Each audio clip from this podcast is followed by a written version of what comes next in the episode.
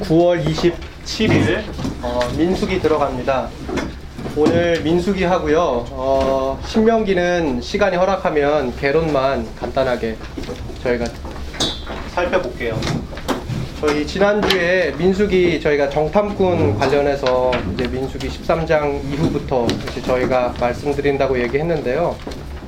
어, 지난주에 저희가 간략하게 나눈 것 중에 민수기 11장부터 기억나시나요? 26절, 30절.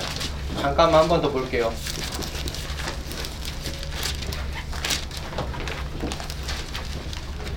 민수기 11장 26절에서 30절.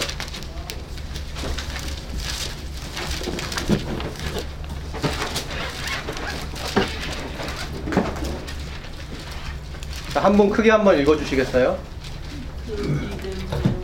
크게 한번 읽어주세요. 민수기 11장 26절에서 30절. 그 투명된 자 중 엘다시라 하는 자와 메다시라 하는 자두 사람이 진영에 머물고 장막에 나아가지 아니하였으나 그들에게도 영이 임하였으므로 진영에서 예언한 자라 한 소년이 달려와서 모세에게 전하여 이르되 엘다과 메다시 진중에서 예언하나이다 하매 택한 자중 한 사람 곧 모세를 섬기는 그의 아들 여호수아가 말하여 이르되 내 주 모세여 그들을 말리소서. 모세가 그에게 이르되 내가 나를 두고 신기하느냐? 여호와께서 그의 영을 내 모든 백성에게 주시다. 주사, 주사. 다 선지자가 되게 하시기를 원하노라. 모세와 이스라엘 장로들이 진중으로 돌아왔더라. 아멘 자, 지난주에 저희 이거 잠깐 말씀드렸는데요. 한 번만 더 저희 반복하고 갈게요. 어, 이스라엘 백성들이 이제 만나에 많이 지쳐 있었어요. 그래서 그들이 고기를 먹고 싶다고 어, 불평을 했죠. 그 불평을 하다 보니까 하나님께서 이제 모세를 그들에게 지도자로 주셨는데 지도자로서 모세가 마음이 많이 힘들었어요. 예, 백성들이 계속 불평하고 그들의 불평의 내용에는 그들이 이제 애굽 땅으로 다시 돌아가겠다. 너무 힘들다. 애굽 땅에 있었을 때는 우리가 뭐 고기도 먹었고 부추도 먹었고 뭐 다 먹었다. 그런데 여기 오니까 그런 거 하나 맛볼 수가 없다. 그러면서 불평을 하죠. 그러니까 어떻게 해요? 모세가 하나님께 가서 또 불평을 하죠. 그러면서 이들이 이렇게 고기를 먹고 싶다. 이들이 이 광야에서 음식이 없어서 불평한다. 이제 그렇게 이야기를 하죠. 그러니까 하나님께서 그 모세의 불평과 그 기도를 들으셔서 응답을 하시잖아요. 어떻게 응답한다고 했죠? 첫 번째? 그냥 바로 고기를 주시나요? 아니요. 아니죠. 어떻게 하셨죠? 우선 이스라엘 지파가 좀 장로를 세웠어요. 장로를 세웠어요. 70명의 장로를 세웠죠. 70명의 장로를 세우셨어요. 왜 그랬을까요? 이스라엘 백성들은 광야에서 끊임없이 불평했어요. 모세의 어려움 가운데 하나가 뭐냐면 홀로 이 무거운 짐을 지었다는 거예요. 그렇기 때문에 하나님께서 앞으로 있을 그런 불평에 대해서도 모세가 홀로 짐을 지지 않도록 단순히 고기를 그냥 주는 것으로 끝나는 게 아니라 돕는 자들을 세우셨어요. 이 하나님께서 응답하시는 방식이 모세가 생각하는 것보다 더 커요. 마찬가지예요. 우리가 기도할 때 우리가 하나님 앞에 이걸 달라고 기도하지만 하나님께서는 하나님께서 응답하실 때에는 우리의 기도와 우리의 수준과 우리의 관점보다 더 큰 것을 하나님께서 계획하시고 반드시 베풀어 주신다는 사실을 여러분 믿으시기 바랍니다. 그리고 두 번째 어떻게 했나요? 기도하게 하셨고 어떻게 했죠? 성결하게 성결하게 하시고 기도. 이 장로들에게 하나님께서 뭐 한다고 했어요? 모세에게 준 하나님의 영을 동일하게 주라고 했죠.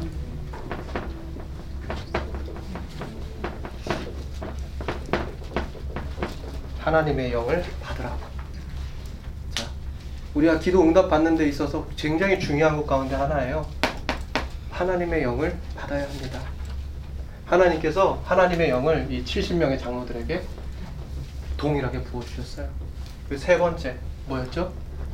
성결 어떻게 했어요? 고기를 먹기 전에 어떻게 해요?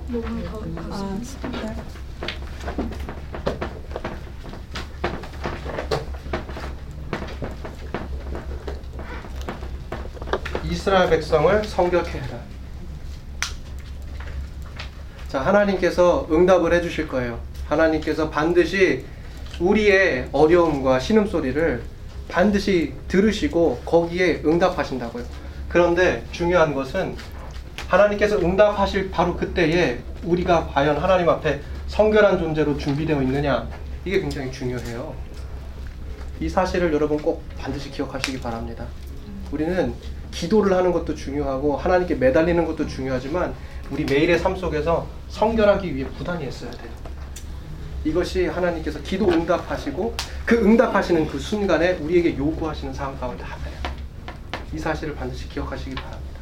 그리고 오늘 지금 민수기 11장 26절에서 30절 저희가 읽었잖아요. 네. 제가 조금만 더 말 천천히 할게요. 여기에서 지금 두 명의 인물이 나왔죠. 네. 누구죠? 엘다과 나다. 자, 두 명의 인물이 나왔어요. 엘닷과. 메닷. 엘닷과 메닷. 자, 두 인물이 나왔어요. 이 두 인물이 누구냐면 지난주에 조금 일찍 가신 분들, 지난주에 못 오신 분들 위해서 제가 설명을 좀 드릴게요. 하나님께서 70명의 장로를 뽑았죠. 자, 이스라엘의 지파가 총 몇 지파예요? 열두 지파죠. 자, 거기서 하나님께서 여섯 명씩 장로 임직자를 뽑아요. 그럼 몇 명이 되나요? 72명 이죠. 자, 그럼 몇 명이에요? 70명이 뽑혔죠. 그럼 이 둘이 누구라고요? 엘닷과 메닷이에요. 그럼 이 사람들 누구예요? 장로 후보자였다가 장로가 되지 못하고 떨어진 사람들이에요. 그렇죠. 떨어졌어요. 제외됐다고요. 근데 하나님께서 이 두 사람에게 어떻게 하셨냐면요. 이들과 동일한 하나님의 영을 부어 주셨어요. 제가 그 꼭 강조하고 싶은 것 가운데 하나가 있어요. 그 성결과 거룩이라고 하는 게 굉장히 중요해요. 그렇죠. 그리고 하나님의 영을 받는 것도 굉장히 중요합니다. 그런데 사람의 눈으로 보면 이 두 명은 탈락자예요. 제외된 사람들이에요. 근데 하나님의 눈으로 보면 이 사람들이 제외된 사람들인가요? 아니요. 아니죠. 우리가 사람을 볼 때 하나님의 눈으로 볼 수 있는 어, 그런 사람들이 되어야 돼요. 단순하게 어떤 판단에 의해서 내가 가지고 있는 지식에 의해서 아 이 두 사람은 떨어졌으니까 아 이 사람들은 제외 대상이구나 어, 예외 대상이구나 이렇게 생각할 것이 아니라 하나님은 그들에게 동일한 하나님의 영을 부어주셨고요 그들을 성결한 존재로 보셨단 말이에요 그리고 어떻게 해요? 오늘 본문 말씀처럼 예언하게 하셨어요 예언하게 하셨다 하나님은 그들에게 참으로 좋게 보셨어요 보셨어요. 뭐예요? 뭘 예언한다는 거예요? 자 이제 그걸 또 제가 말씀을 드릴게요. 자, 이 두 사람이 예언을 하기 시작했어요. 예언을 하기 시작했다고요. 근데 한 소년이 그 예언을 듣고 누구에게 달려와요? 눈의 아들 여우수에게 달려와요. 그래서 여우수아에게 달려와서 여우수아에게 얘기하니까 여우수아가 또 누구에게 달려가나요? 모세에게 허겁지겁 달렸어요. 그리고 모세에게 이야기하면서 이 사람들 입 닫으라고. 이 사람들의 예언을 더 이상 못하게 만들라고 그렇게 얘기를 하죠. 미드라시에 따르면 이 사람들의 예언이 뭔가요? 모세는 가나안 땅에 들어가지 못한다. 그것을 하나님께로부터 받고 예언을 하기 시작했어요. 그러니까 온 진영이 어떻게 돼요? 술렁술렁거리기 시작해요. 이때는 무리바 사건 전이에요. 모세가 돌을 쳐서 물이 나오고 하나님께서 너는 더 이상 가나안 땅으로 입성할 수 없다. 그렇게 얘기하는 그 무리바 사건 전입니다. 그 전에 하나님께서 엘닷과 메닷을 통해서 예언을 하기 시작을 하셨는데 모세가 이 예언에 대해서 어떻게 반응해요?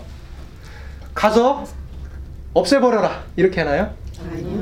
어떻게 해요? 그들도 선지자가 선지자가 되길 원하노라. 그렇죠. 여러분 누군가가 나의 신상에 대해서 뭐라고 하면 나의 신상에 대해서 다른 사람에게 그리고 하나님의 이름이라고 얘기하면서 막 해코지를 하면 여러분 어떻게 반응하세요? 어떻게 반응하시나요? 안 좋아. 붕괴하나요? 모세 어떻게 했죠? 선지자가 되기를 원한다. 자기 신상에 좋은 이야기가 아니었어요. 그런데도 모세는 그들도 선지자가 되기를 원한다. 그리고 우리가 또 한 가지 봐야 돼요. 지금 이들이 있는 곳이 어디예요?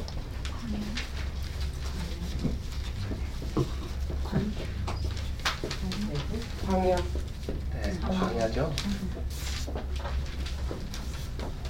광야예요. 광야에서는요.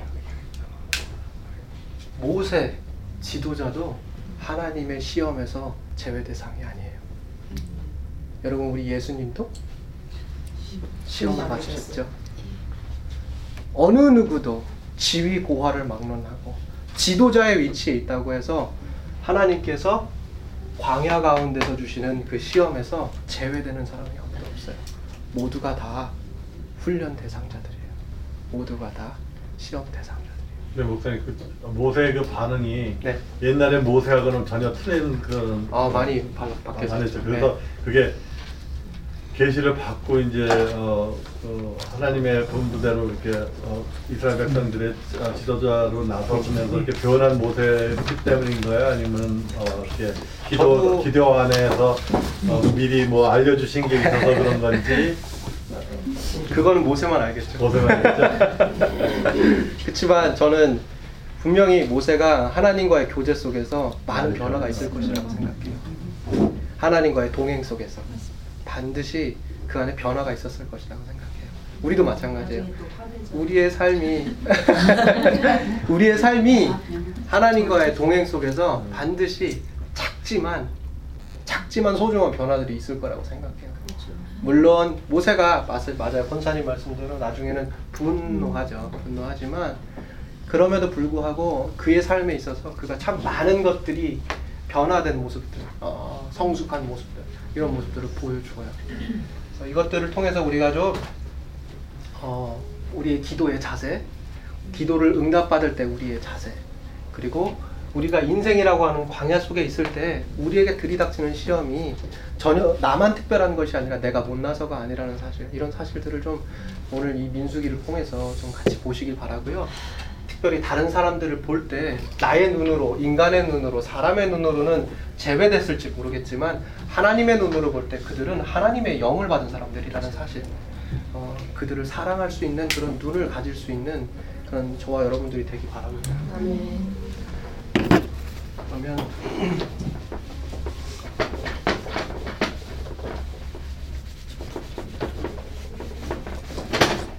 이게 좀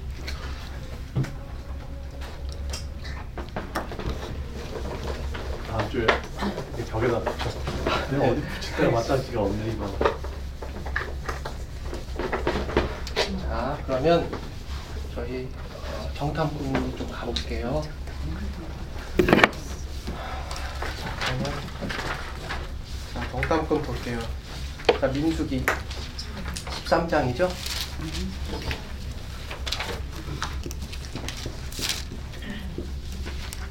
자, 저희 이 정탐꾼에 대해서 이야기 뭐 다 많이 아시잖아요, 그죠?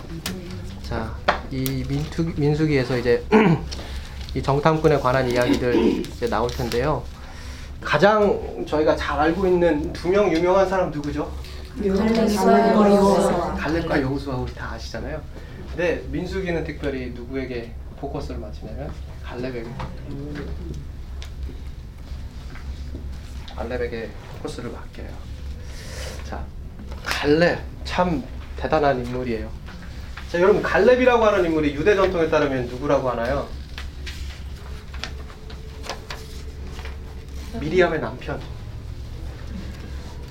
미리암이 누구죠? 모세의 누이. 미리암은 모세의 누이. 저는 그거 몰랐습니다. 바구니에 자, 가족이에요. 모세. 자, 갈렙은 비리암의 남편이라고 그러죠. 어, 이 갈렙이 어, 매형. 네, 매형이에요. 매형인데, 자, 보시죠. 갈렙이 뽑혔어요. 어, 갈렙이 모세와, 모세의, 어, 모세가 이제, 모세가 아니라 이제 이스라엘 백성들이 이제 정탐을 보내야 된다. 그래서 이제 그 땅에 어, 땅과 그 땅에 거주하는 거주민과 어, 그들의 동태들을 다 살펴야 된다. 우리가 전쟁하기 전에 그것들 다 살펴야 된다. 해서 열두 정탐꾼을 보내잖아요. 근데 이제 12명의 정탐꾼 중에 이 10명이 참 문제가 좀 있었어요. 이 10명과 12명, 12명이 전부 다 동일하게, 동일하게 어디까지 가나요? 성경에 따르면 헤브론에 이르기까지 갔다 그래요. 헤브론. 헤브론에 이르기까지 갔다 그래요. 자, 가나안 전역을 다 샅샅이 살펴본 거예요. 다 샅샅이 살펴보고 헤브론에 이르기까지 갔는데요. 이 10명이 돌아와서 보고를 하죠. 네? 뭐라 그래요? 좀 알려주세요. 뭐라 그러나요? 메뚜기가 메뚜기 같다. 그래서 어떻게 해요? 거기 안못 올라. 불순종. 저들의 밥이라고 그러죠, 우리가. 되게 부정적으로 얘기를 해요. 적과 꿀이 흐르는 그 약속의 땅을 보고 왔는데요. 헤브론에 이르기까지. 이 10명이 뭐라 그러냐면 우리는 한마디로 메뚜기. 메뚜기 같다. 그냥 아무것도 아니다. 이렇게 얘기를 하죠. 근데 이 갈렙과 여우수아가 뭐라 그러나요? 무슨 소리냐? 밥이다. 무슨 소리냐? 전혀 다르게 이야기합니다. 같은 것을 보았지만 저는 다른 이야기를 해요. 자, 유대 정통이 갈렙이 어디 헤브론에 이르렀을 때 어디를 갔다고 그러냐면 자, 이 열 명은 가나안에 있는 거인들을 보았어요. 땅을 보았고요. 그런데 갈렙은 헤브론에 있는 막벨라 굴에 갔다 그래요. 막벨라 굴이 어디죠? 아브라함과 와 기브가 그 조상들이 묻혀 있는 굴이죠. 그 굴에서 뭐를 했다고 그래요? 기도를 했다고 그래요. 하나님 앞에. 자, 이걸 통해서 우리가 뭘 볼 수 있나요? 자, 정탐을 하고 왔어요. 무엇을 위한 정탐이었어요? 정복하기 위한 날. 정복하기 위한 정탐이었어요. 근데 이 열 명은 뭘 봤나요? 그 사랑. 사랑. 사람을 보았어요. 그 정복의 목적, 그 정복을 이루시는 이가 누구예요? 하나님이시죠. 그럼 갈렙은 그 땅에 가서 누구를 찾아가요? 하나님 하나님을 찾는 거예요. 막벨라 그래서 하나님을 찾는 거예요. 그리고 그 하나님을 찾았던 갈렙이 믿음으로 돌아와서 뭐라 그래요? 저들이 우리의 법이다. 믿음으로 얘기합니다. 여러분 이런 사실들이 우리의 자세를 바꾸는 거예요. 세상을 보는 눈을 바꾸는 거예요. 우리가 이 땅에 살아가는 우리의 삶이 뭘 봐야 되는지가 중요한 거예요. 이걸 통해서 하나님을 보시오. 어떠세요? 어떠십니까? 우리의 눈이 사람의 눈이기 때문에 이런 것들이 많이 보여요. 거인, 땅, 시험들, 나보다 큰 사람들, 내가 도저히 어떻게 할 수 없는 사람들. 그런 것들이 많이 보인다고요. 제가 저번 주에 내드린 숙제 기억하세요? 네. 저는 기억하실 것 같아. 뭐였어요? 믿음이란 무엇인가? 믿음이란 무엇인가? 뭐 하고 뭐 하고 봤죠? 저희가 말과 엘리야 선지자들 네. 그리고 풍랑을 만난 제자들 네. 그리고 그것도 보라 그랬잖아요. 노아의 방주. 그렇죠. 그것도 뭐라고 했어요? 아 뭐 끝나고 나서 제가 간략하게 말씀을 드렸어요. 왜냐하면 여러분 성경에서 참 바다가 진짜 많이 나와요. 여러분 바다, 바다. 그리고 또 뭐가 많이 나와요? 산. 진짜 많이 나와요. 바다와 산이 많이 나오는데요. 자, 바다와 더불어서 우리가 그때 말씀드렸잖아요. 마가복음에 나와 있는 4장에 나와 있는 그 예수님께서 이 바다 한가운데서 이 주무시고 계셨잖아요. 그때 제자들이 막 우리가 죽게 되었다고 얘기하면서 어찌하여 우리를 돌보지 아니하시나이까 우리가 죽게 되었나이다 이렇게 얘기를 하죠. 그래서 예수님께서 자고 계시다가 깨셨어요. 그러면서 바다를 꾸짖으시죠. 그리고 어찌하여 믿음이 없냐 이렇게 얘기하세요. 자, 하나님의 아들, 우리가 믿는 그 하나님을 깨운 거예요. 어려움의 시기에 응답이 없다고 느껴지는 그 시기에 죽음이라고 하는 그 목숨이 위태위태한 그 순간에 하나님을 깨우는 일을 했단 말이에요. 그런데 하나, 하나님의 아들 예수님께서 뭐라 그래요? 이 믿음이 없는 자.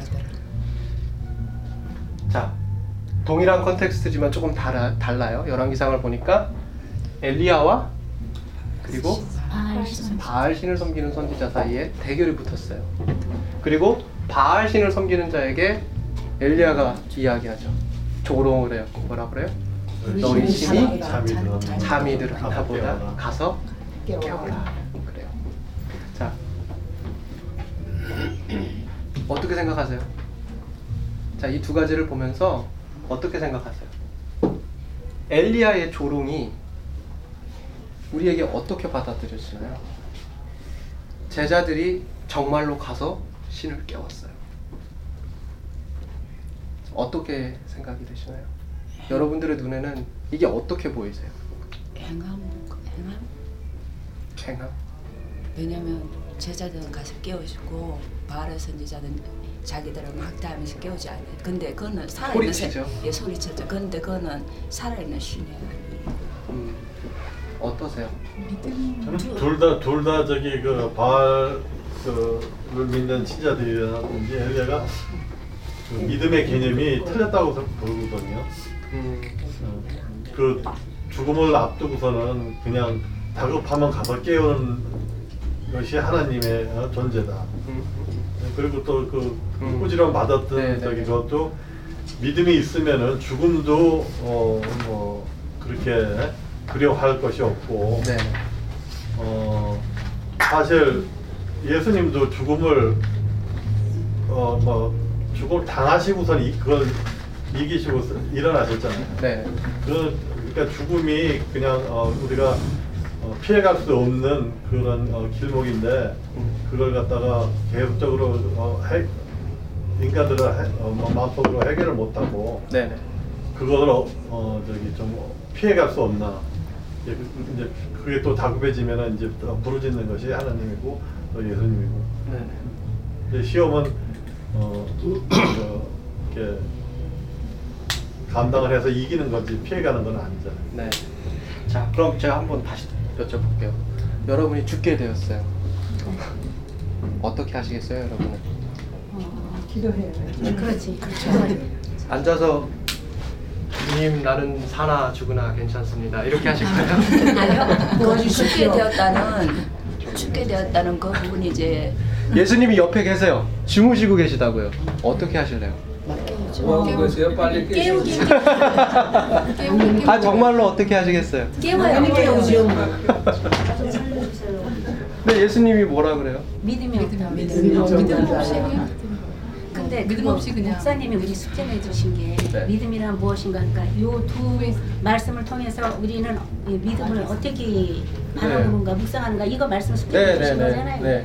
근데 이 바, 이거 보니까 저는 잠깐 봤는데 그냥 네. 봤는데 정답은 없죠? 아 얘기해 보세요. 네, 맨 처음에 열왕기상은 그 말씀에서만 봐도 왕하고 이스라엘 백성은 하나님하고 바울신을 같이 섬겼기 때문에 믿음의 대상이 전적으로 하나님이 아니기 때문에 음. 구약에서는 그 말씀이 하나님이시잖아요. 그러니까 음. 하나님의 명령도 저버렸고 둘을 세 국민이 이렇게 이 섬겼기 때문에 이 사람들은 그 믿음을 정확하게 믿음을 가질 수 없는 생활을 하고 있었던 것 같아요. 그래서 이 사람들의 믿음이라는 거는 확실하게 대상이 둘 신이었기 때문에 좀 그랬고 이 마가복음에서는 그 이 말씀하신 거안 가져 우리가 두려워했잖아요. 그래서 예수님이 믿음이 없는 자들하고 말씀하셨지만 만약에 예수 우리 가운데 우리 지금 예수님 없잖아요. 보는 거는 그렇지만 이렇게 무슨 이렇게 환경을 통해서 우리가 그런 어려움과 죽음과 뭐 해결하지 못하는 문제가 생겼을 때는 어. 그 무서움이 오는데 그걸 갖다가 보고 느끼고 말하고 이 행동하는 게 아니라 예수님처럼 음, 그 문제를 지적하면서 우리가 그 문제만 놓고 우리가 할 수 있는 거는 내가 할 수 있는 것은 기도다.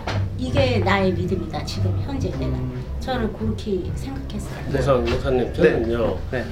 그 믿음이 있느냐 하는 그거를 네. 그 하나님이 전지전능하시고 무서무지하시다는 것을 우리가 믿는 것을 믿으면은 네.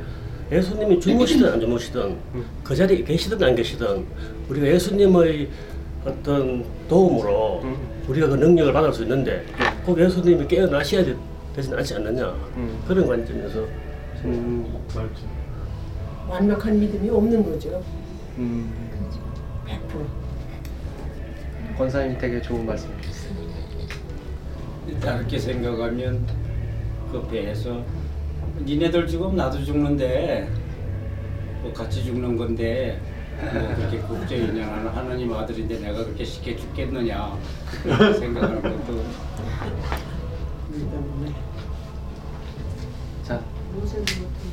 여러분, 그 저는요 그렇게 생각해요. 사람의 믿음이 완벽한가요? 별로 없죠.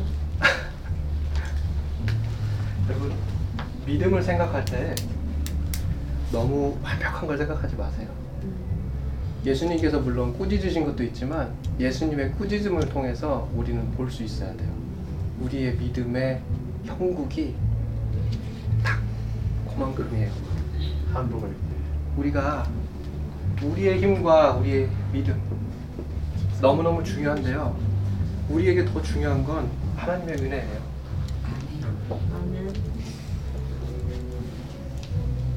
믿음이 적어서 예수님이 그들을 저버리셨나요?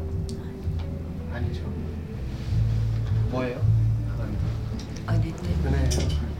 우리가 살고 죽는 문제는요. 믿음이 너무 중요해요. 그러나 궁극적으로는 하나님의 은혜에 달려 있어요.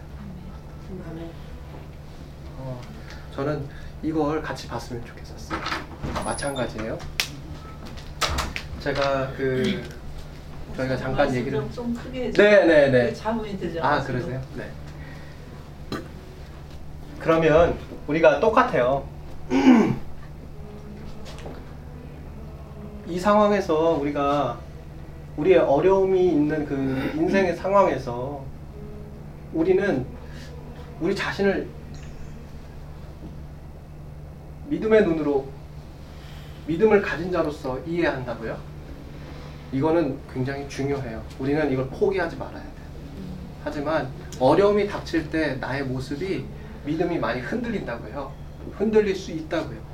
근데 그 흔들리는 그 믿음 때문에 우리가 은혜에서 제외되지 않는다라는 그 믿음. 그 믿음이 중요해요. 그 믿음이 중요해요. 그건 지혜네요. 우리가 은혜에서 조금 더 떨어지지 않았다라는 사실을 믿는 그 믿음이에요. 환경이 우리의 믿음을 삭제시킨다고요. 그러나 우리의 믿음은 나에게 있는 게 아니에요. 이 은혜 가운데 내게 역사하시는 그 하나님을 통해서 주어진다고요. 그렇잖아요? 흔들릴 때 우리가 붙잡을 건 뭐냐면 이 은혜가 나를 결코 포기하지 않는다는 믿음. 아멘.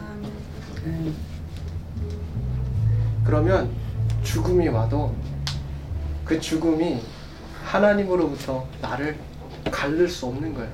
우리 고린도 전서 13장 뭐라 그래요? 사랑장 얘기하잖아요. 그 마지막에 뭐라 그래요? 사람을 죄를 사랑하여서 그렇죠. 자, 그것도 그거지만 제가 얘기하고 싶은 건 그거예요.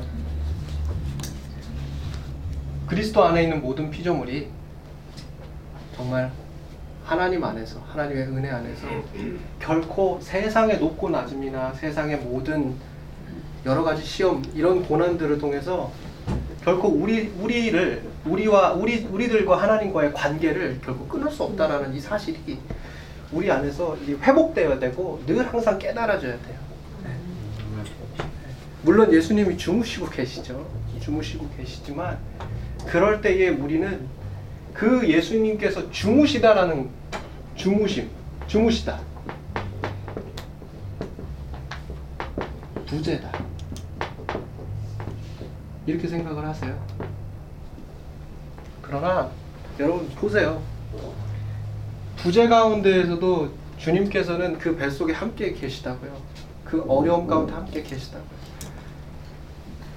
부재를 통해서 우리는 믿음이 흔들리지만 부재 가운데 여전히 우리와 함께하고 계신다는 그 하나님에 대해서 볼 수 있는 눈을 갖는다는 건 이건 진짜 지혜인 거예요. 이건 진짜 믿음인 거예요. 이건 정말 우리가 우리의 능력으로는 불가능한 일이에요. 자, 이거에 대해서 우리가 한번 더 깊게 생각을 해봤으면 좋겠고 또 하나는 여러분 그 마가복음 4장 저희가 이제 36절부터 쭉 읽었잖아요. 근데 그 4장 앞에 보면 예수님께서 네 가지 비유를 해주세요. 그 네 가지 비유가 다 뭐에 대한 얘기냐면요. 하나님의 Kingdom of God 하나님의 Kingdom of God에 대한 거예요. 네 가지 비유가 다. 자, 이거를 비유로 다 말씀하시고 예수님께서 어떻게 했어요?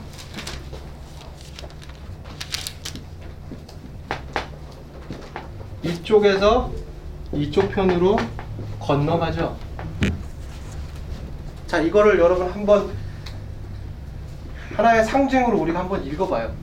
하나의 상징으로. 자, 우리가 사는 곳에서 하나님의 나라로. 왜요? 비유가 이거였죠. 자, 험한 바다를 건너가요. 믿음이 흔들려요. 그런데 은혜가 우리를 붙잡아요. 그래서 우리가 여기서 여기로 건너가요. 아멘. 아시겠어요?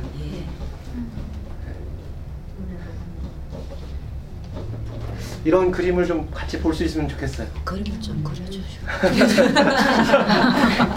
그려주시면 제가 그림 못 그려요. 이런 걸 같이 보고 우리가 같이 나누면? 정말 은혜가 은혜가 더해지는 것 같아요. 네. 네. 주님이 이거에 대해서 네 가지로 비유로 말씀을 하셨죠.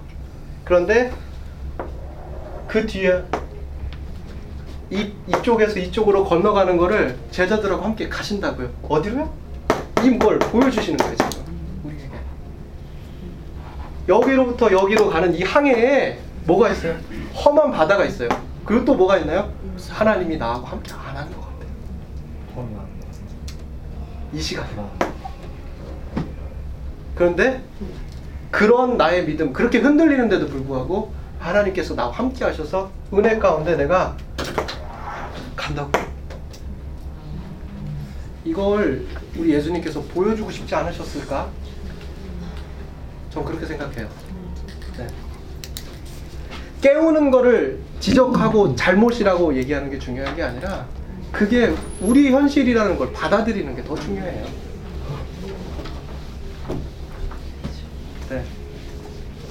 그걸 좀 한번 생각해 보셨으면 좋겠어요. 자, 그리고 우리 민수기 14장 가볼게요. 시간이 벌써 빨리 됐네요.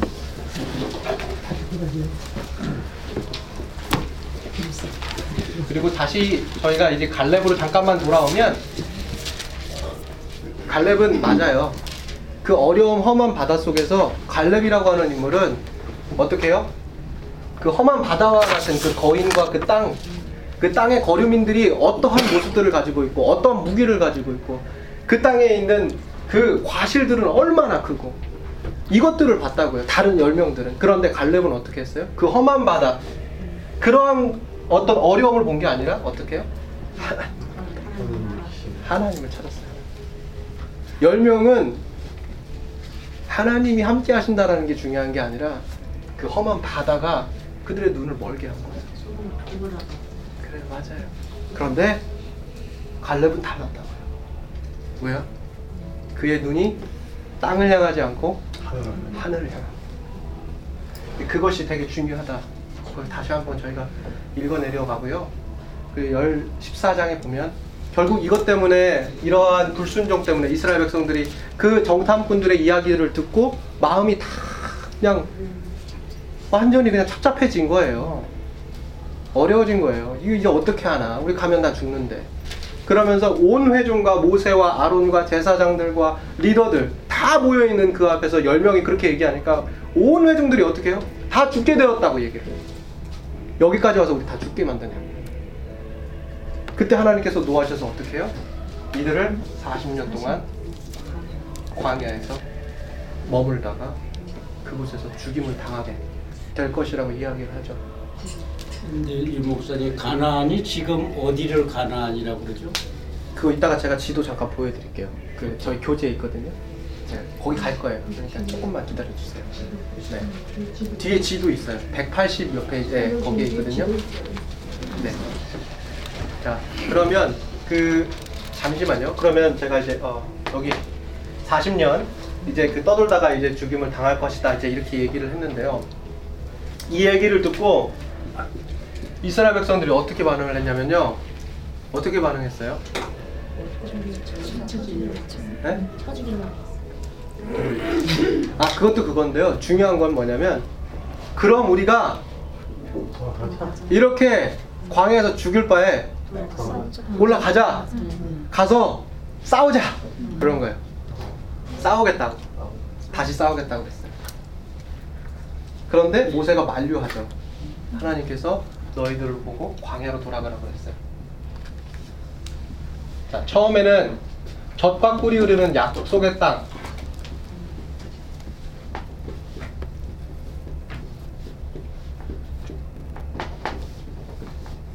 약속의 땅. 하나님께서 이스라엘 백성들에게 주신다고 약속을 하셨죠. 그런데 이들이 불평하고 원망하고 안 가겠다고 하니까 하나님께서 광야로 가라고 했어요. 그런데 이들이 광야로 가라니까 또 어떻게 해요? 싫다. 다시 가겠다 그래요. 다시 또 불순종. 불순종이 또 불순종을 낳았어요. 그리고 결국 어떻게 되나요? 패배하고 가나안으로부터 80km나 떨어진 호르마까지 쫓겨나가요. 멀리 멀리 쫓겨납니다. 죽임당하고. 여러분 우리가 하나님한테 불순종할 때에 우리의 삶의 아, 말로가 참 이런 거예요. 네. 그리고 이게 바로 신명기가 얘기하고 있는 신명기 시다. 민수기가 이제 신명기로 넘어가는 그 어떻게 보면 딱그 그 시기에 이 신명기 신학이라고 하는 뭐요?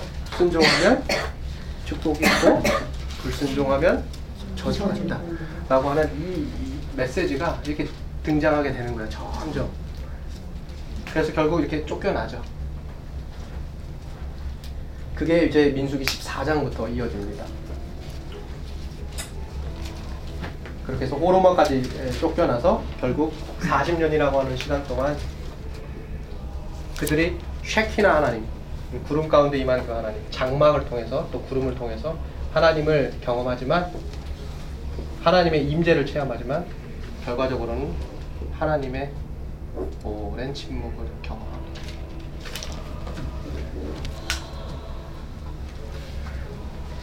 결국 그렇게 되고요. 어, 15장 저희가 민수기 15장 저희가 저번 주에 봤죠. 안식일에 나무 하다가 누구 한 사람이 죽었다고 했어요.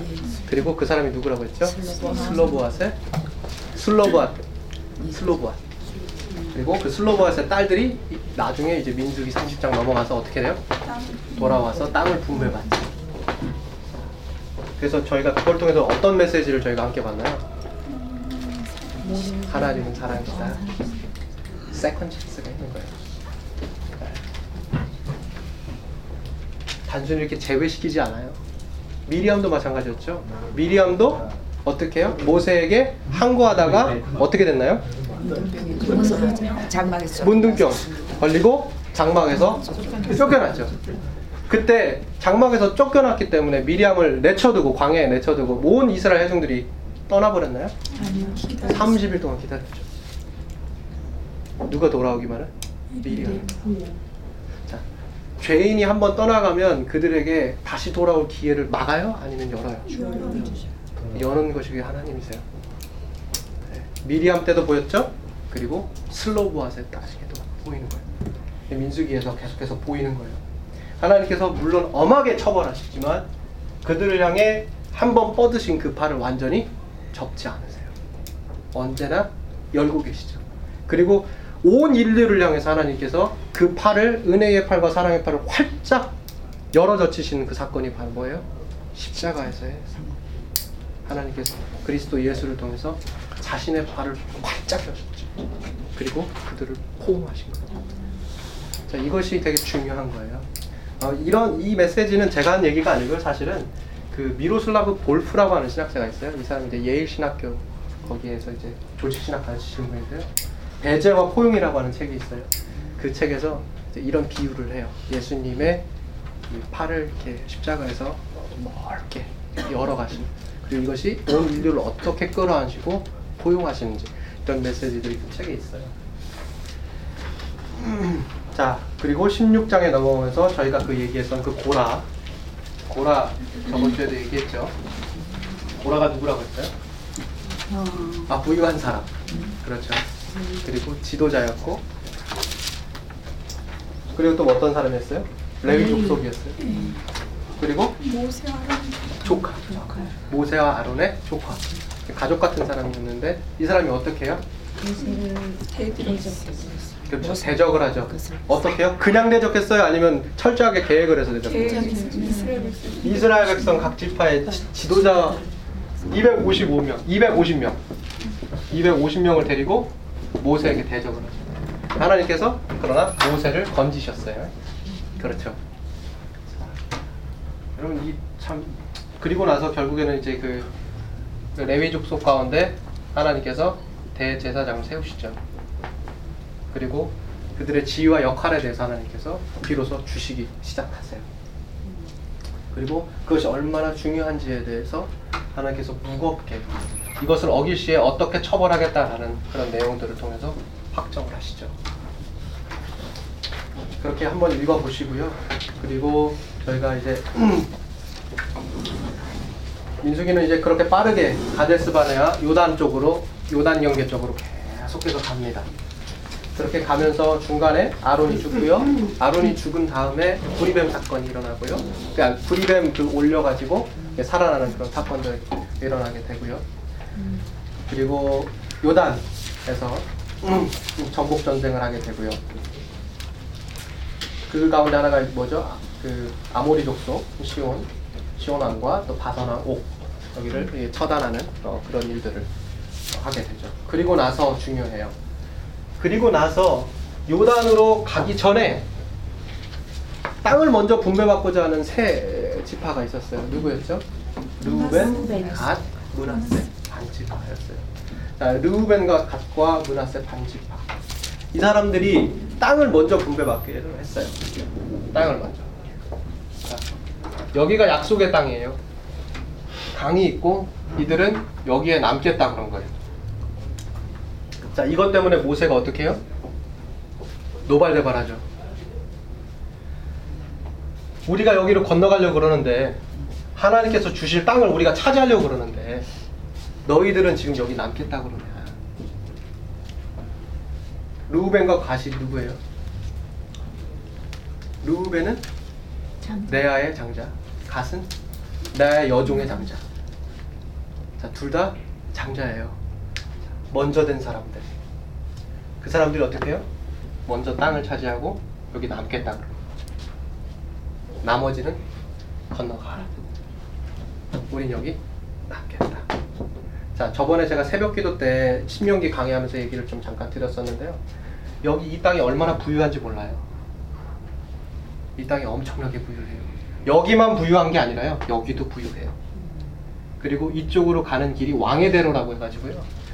그 소위 이제 예전에 그 고대 근동 사회에서 이 길을 따라서 무역을 했어요. 무역을. 그래서 이 무역로를 차지한 이스라엘의 왕 가운데 가장 그 빛나는 전성기를 보낸 왕이 있어요. 그게 누구냐면 바로 솔로몬이에요. 이 왕의 대로의 한 지점을 차지했다. 그런데 지금 르우벤과 갓과 문하세 반지파가 뭐라 그래요? 여기 차지하겠다는 거예요. 여기 굳이 갈 필요 없다. 모세가 어떻게 해요? 이스라엘 백성들 또 어떻게 가능했겠어요? 뭐 불을 보듯 뻔하겠죠. 모세가 이들에게 이야기하죠. 그래, 차지해라. 대신에 조건이 있다. 너희가 남들보다 먼저 차지하고 먼저 된 자로서 너희가 여기에 남으려거든 조건이 있다. 그 조건이 뭐냐? 첫 번째. 뭐라고요? 앞장서서 같이. 너는 앞장서라. 전쟁이 끝날 때까지 너는 가장 선봉으로 서라. 위협을 무릅쓰라. 자, 마찬가지예요. 우리가 음, 아두 가두 번째 한 번 더 보죠. 첫 번째는 선봉. 모든 전쟁의 선봉으로 나서라. 두 번째 뭐예요? 너희가 여기에서 안식일을 추구하려거든 그들도 안식을 추구하게 해라. 여기에서 너희가 안식을 추구하려고 하거든 여기가 지금 이 사람들은 어디로 가는 거예요? 나머지는 전쟁으로 가죠. 여기에서 어떻게 해요? 전쟁을 함께 참여해서 결국에 어떻게 해요? 그들도 너희와 같이 안식을 취하게 해라. 먼저 된 사람으로서 모세가 제시하는 하나님의 말씀을 대언하면서 제시하는 두 가지 조건 뭐예요? 선봉으로 나서라. 그들로 안식을 경험케 해라. 이게 중요한 것 같아요. 많은 사람들, 많은 교회들이 아직 그 자신이 머물 땅이나 비빌 언덕이 없어서 고생하시는 분들 많으세요. 아직 여기에서 자리 잡지 못하고 있는 사람들이라고요. 그런 교회, 그런 사람들이 정말 많아요. 그런데 먼저 된 사람들은 여기 나눠서 호요식하고 있어요. 그런 사람들에게 하나님께서 이야기하시는 거예요. 뭐라고요? 선봉으로 나서라. 거기 있지 말고. 그리고 뭐요? 안식을 그들도 취하게 해라. 이게 그러면 이제 윤리학이라고 하는 걸 보- 배우게 되면 이제 정의라고 하는 거에 대해서 배우세요. 정의론, 정의론, 정의론에서 나오는데 이 정의론 가운데 하나가 뭐냐면 이거는 사실은 뭐 현대적인 얘기가 아니라 이, 여러분 아리스토텔레스 아시죠 철학자 예. 그때부터 나온 거예요 그 사람이 정의를 여러 가지로 분배를 막 했어요 그런데 그 중에 하나가 뭐냐면 분배적 정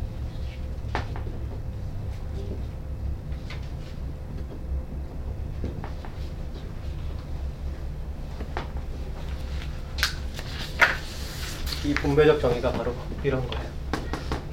그들도 안식을 경험케 해라.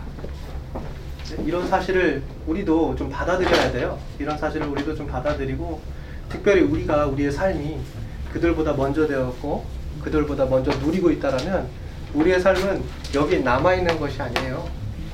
가서 선봉으로 서서 그들을 위해 싸우고 그들로 내가 지금 경험하고 있는 안식을 경험케 하라.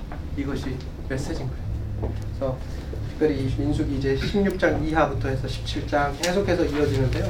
그 말씀들을 읽으실 때 그걸 한번 생각해 보시기 바랍니다. 그리고 마지막으로 그 뒤에 같은 경우에는 이제 음, 저희가 하나만 더 하고 넘어갈게요. 민수기는 여기까지 하겠습니다. 발람과 이제 발락왕.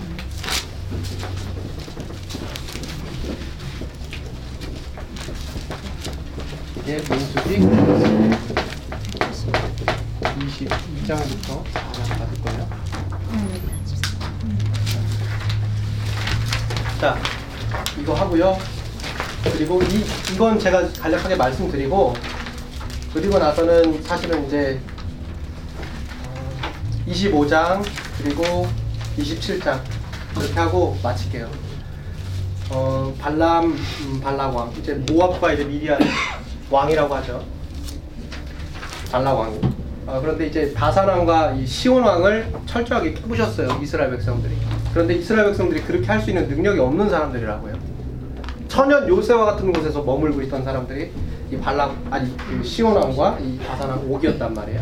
그런데 이스라엘 백성들이 그걸 이겨버리니까 고대 근동에 소문이 쫙 퍼진 거예요. 아니 이 거대한 성을 가지고 있는 이 천연 요새를 가지고 있는 이 두 왕이 무너졌다니 이게 말이 되나 이게 상식 밖의 일이니까 이 사람들이 어떻게 생각을 했냐면 이거 뭐 주술로 했다 저주를 내렸다 신의 저주다 이렇게 생각을 했던 거예요 그러니까 주술을 어떻게 해요? 주술로 풀어야 된다 신의 저주는 신의 힘을 빌려야 된다 그래서 어떻게 해요? 미디안의 이방인 제사장인 발람을 불러요 발람 그래서 돈으로 매수를 하려고 그러죠. 돈으로. 그래서 어떻게 해요? 우리를 축복하고 그들을 저주해라. 이게 이제 민수기 22장에서 24장까지 돼요. 그런데 발람이 어떻게 해요? 저주하기는커녕 축복을 하죠. 자, 축복을 하는데 그게 어디냐면 이 벳볼 골짜기에서 일어나요. 그러면 이거 아셔야 돼요. 벳볼 골짜기. 벳볼 골짜기에서 이 발람 발람이 예언자가 우리 교재 잠깐 보면 181페이지예요. 아브라함에게 주신 그 네 가지 약속에 대해서 그대로 선포하는 거예요. 그대로 축복하는 거예요. 이스라엘 백성. 거기 볼까요? 181페이지 보니까 아브라함에게 주신 약속은 네 가지가 포함되어 있다. 수많은 자손의 약속. 이것이 바로 발람에게 주신 첫 번째 신탁의 핵심 사상이죠. 두 번째, 하나님의 축복과 보호의 약속. 이것이 발람의 두 번째 신탁. 그리고 땅의 약속. 이것이 세 번째, 발람이 하나님께로부터 맡은 신탁. 그리고 네 번째 뭐요? 열방을 향한 약속. 이것이 바로 24장부터 24장 16절에서 17절에 이 약속된 이스라엘의 왕, 어, 바로 그 왕이 시사하는 바입니다. 그래서 이 네 가지 이 약속, 아브라함에게 주시기로 했던 그 약속이 이방인 예언자, 미디안의 예언자, 발람의 입을 통해서 선포가 되는 거예요. 어디에서? 벳볼 골짜기에서. 벳볼 골짜기. 그런데 이 벳볼 골짜기에서 이렇게 선포할 때 벳볼 골짜기 어떤 일이 일어났나요? 그 뒤에 25장 보니까 시몬 지파의 두령 시므리가 이스라엘 백성을 선동해서 어떻게 해요? 아세라 신전 앞에서 성장의 창기들, 성창들과 몸을 푸는 행위를 해요. 우상숭배를 하고 있어요. 하나님께서 이방인 예언자들을 통해서 이스라엘의 미래와 그들에게 역사하신 과거의 약속을 현재 어떻게 해요? 선언하고 계세요. 이루시겠노라고. 그런데 이런 엄청난 하나님의 역사가 이루어지는 현장에 이스라엘은 여기에서 뭐를 해요? 우상숭배를 하고 있어요. 하나님이 우리의 삶에 직접적으로 개입하시고 우리의 과거와 우리의 현재와 우리의 미래 가운데 계속해서 끊임없이 개입하고 계시다. 그런 우리의 삶의 현장, 그런 우리의 삶의 현장이 우상 숭배를 하는 현장으로 만들어도 되겠어요? 우리의 삶은 하나님이 역사하시는 텍스트, context. 우리의 삶이 하나님이 역사하시는 장이라고 해요. 장. 그럼 우리의 삶이 하나님이 역사하시는 장이라면 그 장이 우상 숭배로 채워져서는 안 된다라는 사실을 여기서 보여주는 거예요. 하나님은 우리를 향해 이와 같은 기가 막힌 네 가지 약속을 실천하시고 이루시기로 신실하게 이루시기로 약속해 주셨다. 이스라엘 백성에게 해주신 것처럼 우리에게도 약속해 주셨어요. 그리스도 예수를 통해서. 그런데 그럼에도 불구하고 우리는 어떻게 해요? 끊임없이 이 유혹에 빠지고 있는 거예요. 특별히 민수기 24장에서 25장을 읽으실 때 이 사실을 한번 생각하시면서 우리 자신을 돌아보는 시간 갖기 바라요. 자, 그리고 음, 넘어가면요. 결국 이제 이 제가 말씀드렸지만 이 시므온 지파의 시므리 아좀 작죠. 네. 자, 시므리 시므리라고 하는 어, 시므온 지파의 두령입니다. 이 시므리가 이제 어떻게 되냐면요. 이제 비느아스 아시죠? 엘르아, 엘르아살의 아들. 엘르아살은 아론 제사장의 셋째 아들이고 이 엘르아살은 뭐를 담당했냐면 장막을 치고 접는 이거를 감독하는 감독관이었어요. 굉장히 중요하죠. 그러니까 하나님의 임재, 하나님의 임재를 경험하게 하는 장이라고 할 수 있는 성소라고 할 수 있는 것을 치고 접는 일들을 감독했으니까 굉장한 역할을 했던 사람이에요. 이 엘르아살이. 근데 그 엘르아살의 아들 누구요? 비느하스가 어떻게 하죠? 이 사실 이 창기와 몸을 섞었다라는 걸 듣고 어떻게 되냐면 시무리의 텐트로 가가지고 시무리와 거기 함께 있었던 성창들을 싹 죽입니다. 그리고 하나님께서 그것을 영광 중에 받으셔서 비느하스에게 평화의 언약과 영원한 제사장이라고 하는 지위를 상 주시죠. 저희가 첫 번째도 얘기했죠. 하나님의 것과 세상의 것이 섞일 수 없다. 이것은 바로 끊임없는 전쟁이다. 우리는 이걸 뭐라고 그러죠? 영적 전쟁.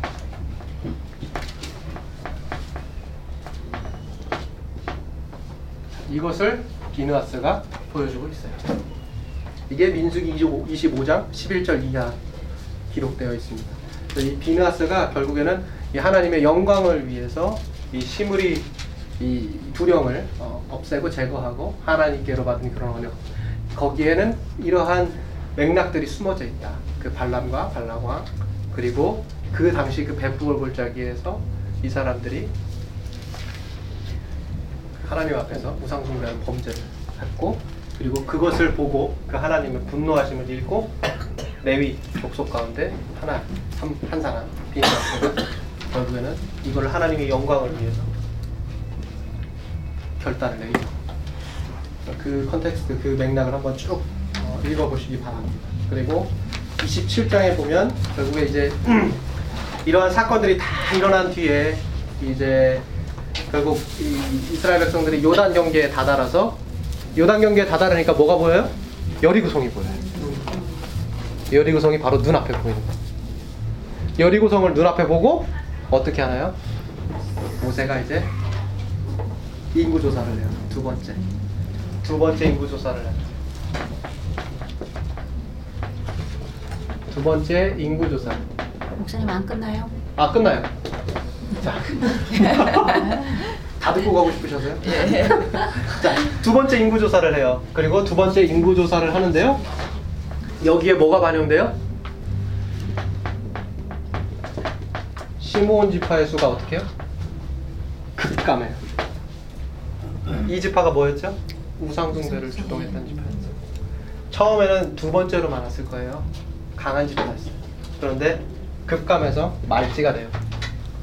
뭐라고요? 뭐. 급감해서 말지가 된다. 말지가 줄어든다. 줄어들었다. 인구수가 줄어요. 인구수가 준다는 건 자손수가 준다는 건 뭐예요? 기업을 그만큼 받을 수 없다. 아브라함에게 주신 그 약속과 어떻게 해요? 첫 번째 자손수가 많아진다. 자손수가 적어진다. 뭐예요? 하나님의 약속으로부터 멀어진. 멀어진. 그만큼 멀어진. 자, 그래서 결국에는 그렇게 되는데요. 인구조사 두 번째에서 또 하나 할 거는 첫 번째 그 출애굽 세대들이 인구조사 대상에서 제외된다는 거. 어, 그것을 더불어서 읽어보시기 바랍니다. 그리고 여기에서 인구조사를 한 뒤에 모세가 아픈 마음을 갖지만 하나님께 순종하는 마음으로 어떻게 해요? 여호수아를 자기 리더로 세웁니다. 그리고 자기는 거기서 제외되고 말죠. 그리고 그 모아 평지 그 한복판에서 비로소 뭘 하죠? 신명기. 세 번의 뜨거운 설교를 하고 그는 역사의 기한으로 살았습니다. 여기까지 민수기였습니다.